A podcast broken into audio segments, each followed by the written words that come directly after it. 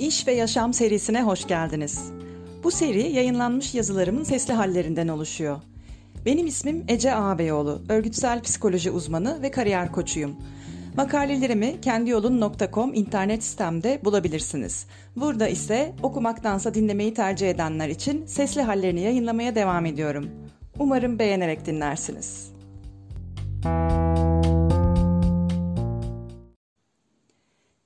İş ve Yaşam serisinin son kaydından otuz Aralık'tan herkese merhaba.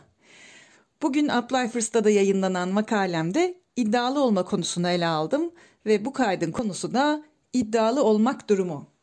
İddialı sıfatı size ne çağrıştırıyor? Sözlükte abartılı ve kendine çok güvenen gibi birkaç karşılığı var ve tıpkı orada olduğu gibi kimilerimizce olumlu, kimilerimizce olumsuz algılanıyor bu kavram. Her iki bakışında büyük ihtimalle kişinin değerleri ya da geçmiş deneyimleriyle ilgisi var. Kendini veya işini geliştirmeyi amaçlayan birinin zamanı geldiğinde üzerine kafa yorduğunu, bazen de başka bir isimle ele aldığını tahmin ettiğim bu konuya biraz daha yakından bakıyorum bu ay. İngilizce'deki assertiveness sözcüğünün Türkçe karşılığı olan iddialılık şöyle bir tutum aslında.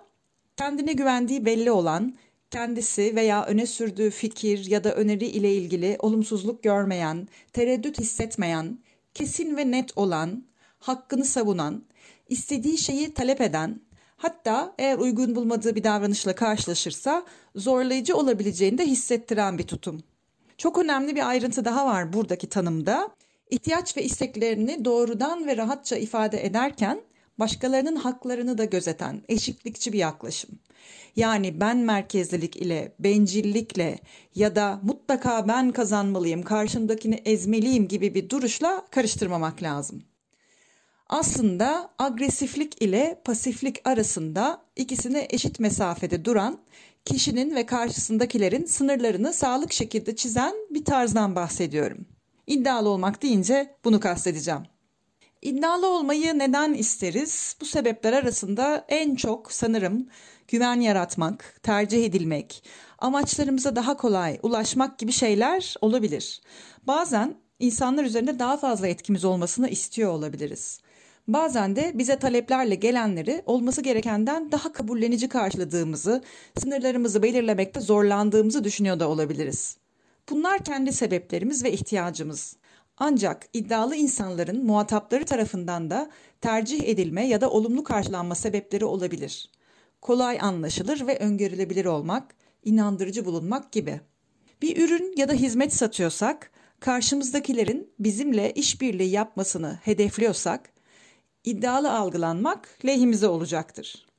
Ayrıca bu şekilde iddialı davranış gösteren kişiler genellikle yöneticilik rollerinde daha iyi performans gösterir. Kazan kazan ilişkisini önemsedikleri için olumlu sonuçlanan müzakerelere katılırlar ve problem çözmede iyidirler. Kaygı ve stresi de daha az hissederler.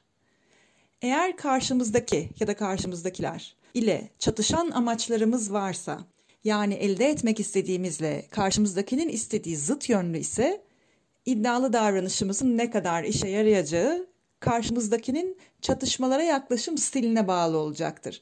Aslında belki bilenleriniz vardır. Çatışma stilleri diye çatışma durumunda, çıkar çatışmaları durumunda konuya nasıl yaklaştığımızı gösteren kişisel stillerimiz var. Buna Thomas Kilman çatışma modeli e, adı veriliyor. Daha doğrusu Thomas Kilman modeli en çok kabul gören ve en yaygın bilinen model. Arama motorlarında bu şekilde arayabilirsiniz. Ayrıca yine ortamımıza ve muhataplarımıza bağlı olarak iddialı davranışın kültürel olarak olumlu algılanıp algılanmadığına da emin olmak iyi olacaktır. Burada kültür deyince yani içinde yaşadığımız toplumun kültürü de olabilir.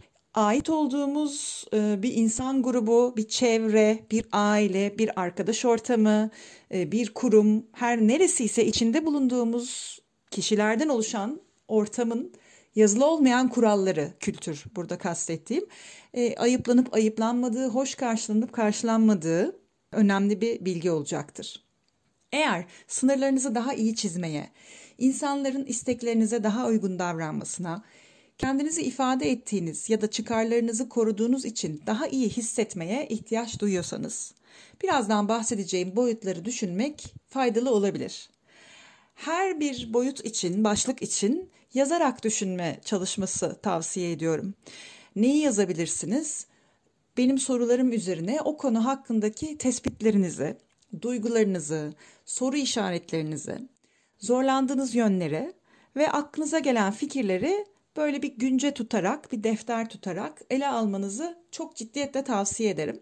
Çünkü yazarak düşündüğümüzde beynimiz biraz daha farklı çalışıyor ve sadece zihinsel olarak hayal ederek düşünmekten çok daha etkin sonuçlar elde ediyoruz. Tabii yazarken düşünüyoruz, yazdığımız şeyi okurken de ayrıca düşünüyoruz.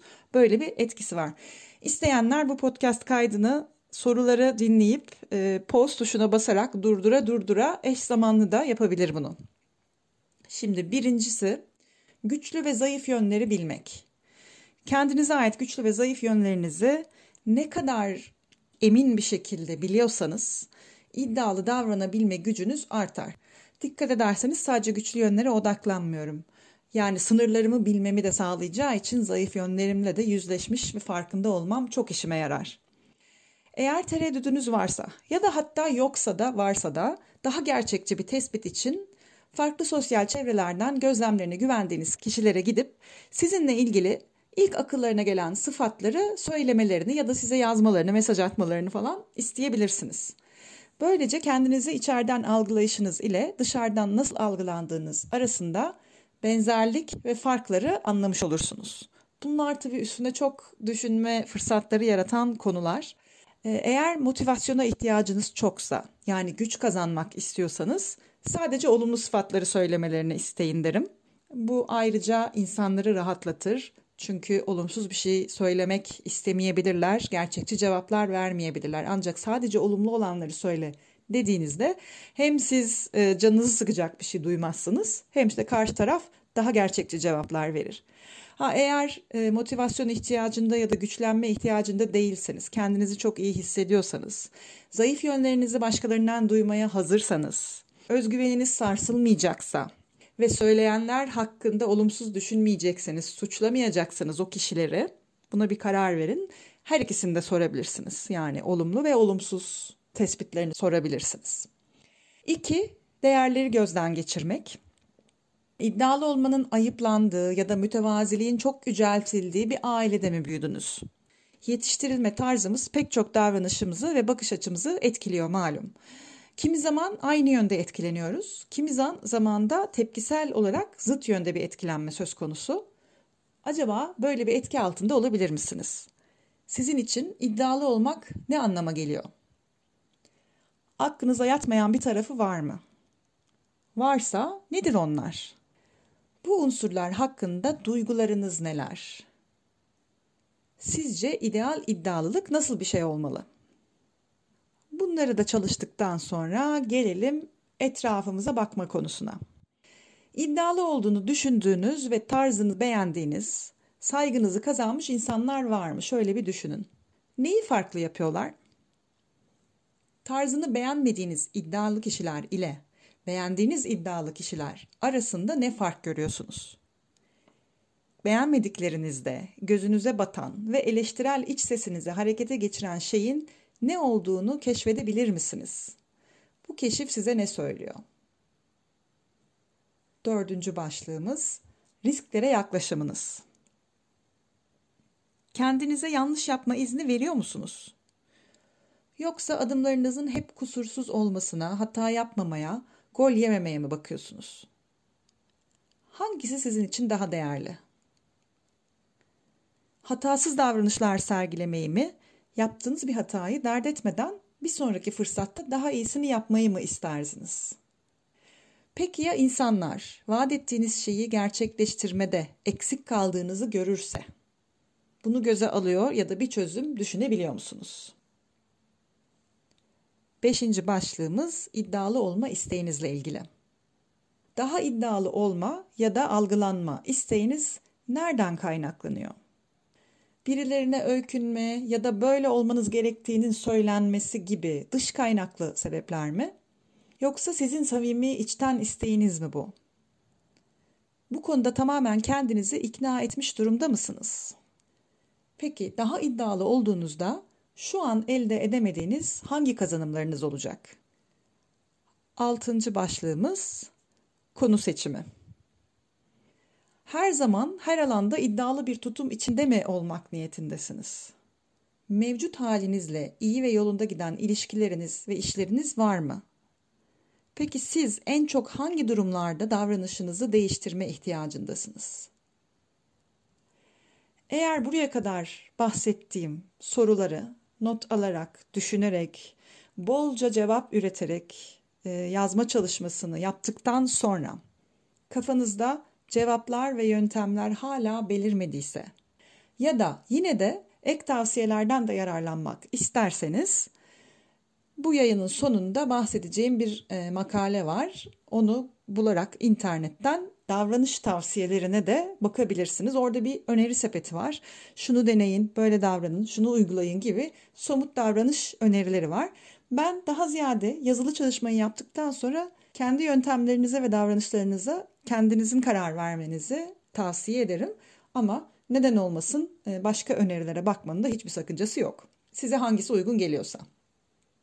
Davranış değiştirme denemelerine daha küçük ve az riskli durumlarla başlamak, sonuçlarına bakarak ve gerekli ayarlamaları yaparak farklı konu ve ortamlara bu taşımayı deneyimlemek en iyi fikir olabilir. Yeni yılda hep beraber sahip olduğumuz kendimize has cevherin kıymetini daha çok bilmek, bilmiyorsak bulmak ve ona güvenerek dışarı daha çok yansımasını sağlayabilmek dileğiyle. Az önce bahsettiğim diğer kaynak site ise şu, mind tools nokta com, yani Türkçesi zihin araçları olan mind tools nokta com sitesine girin. Orada hemen üst tarafta arama penceresi var. Search, Keywords or Topics diye görürsünüz. Oraya How to be assertive yazarsanız search results'ta, arama sonuçlarında assertiveness ile ilgili birçok makale çıkacak. En başta Asking for what you want firmly and fairly olarak göreceğiniz alt başlıkla birlikte olan makaleden bahsediyorum. Oradan çeşitli önerileri bulabilirsiniz. Ayrıca girmişken bu sitede biraz gezin derim. Gelişim meraklısıysanız sizi tatmin edecektir. Tekrar kendinize çok iyi bakın.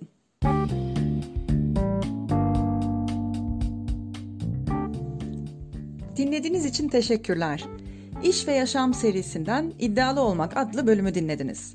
Benim adım Ece Ağabeyoğlu, örgütsel psikoloji uzmanı ve kariyer koçuyum. Bu podcast yayınlarımı beğeniyorsanız ve çevrenizde faydalanabilecekler varsa paylaşmayı ve takibe almayı lütfen unutmayın. Bana ulaşmak için Instagram ve LinkedIn'de Ece Ağabeyoğlu hesabıma doğrudan mesaj atabilir, ece at kendiyolun nokta com adresine mail gönderebilirsiniz. Kendinize çok iyi bakın.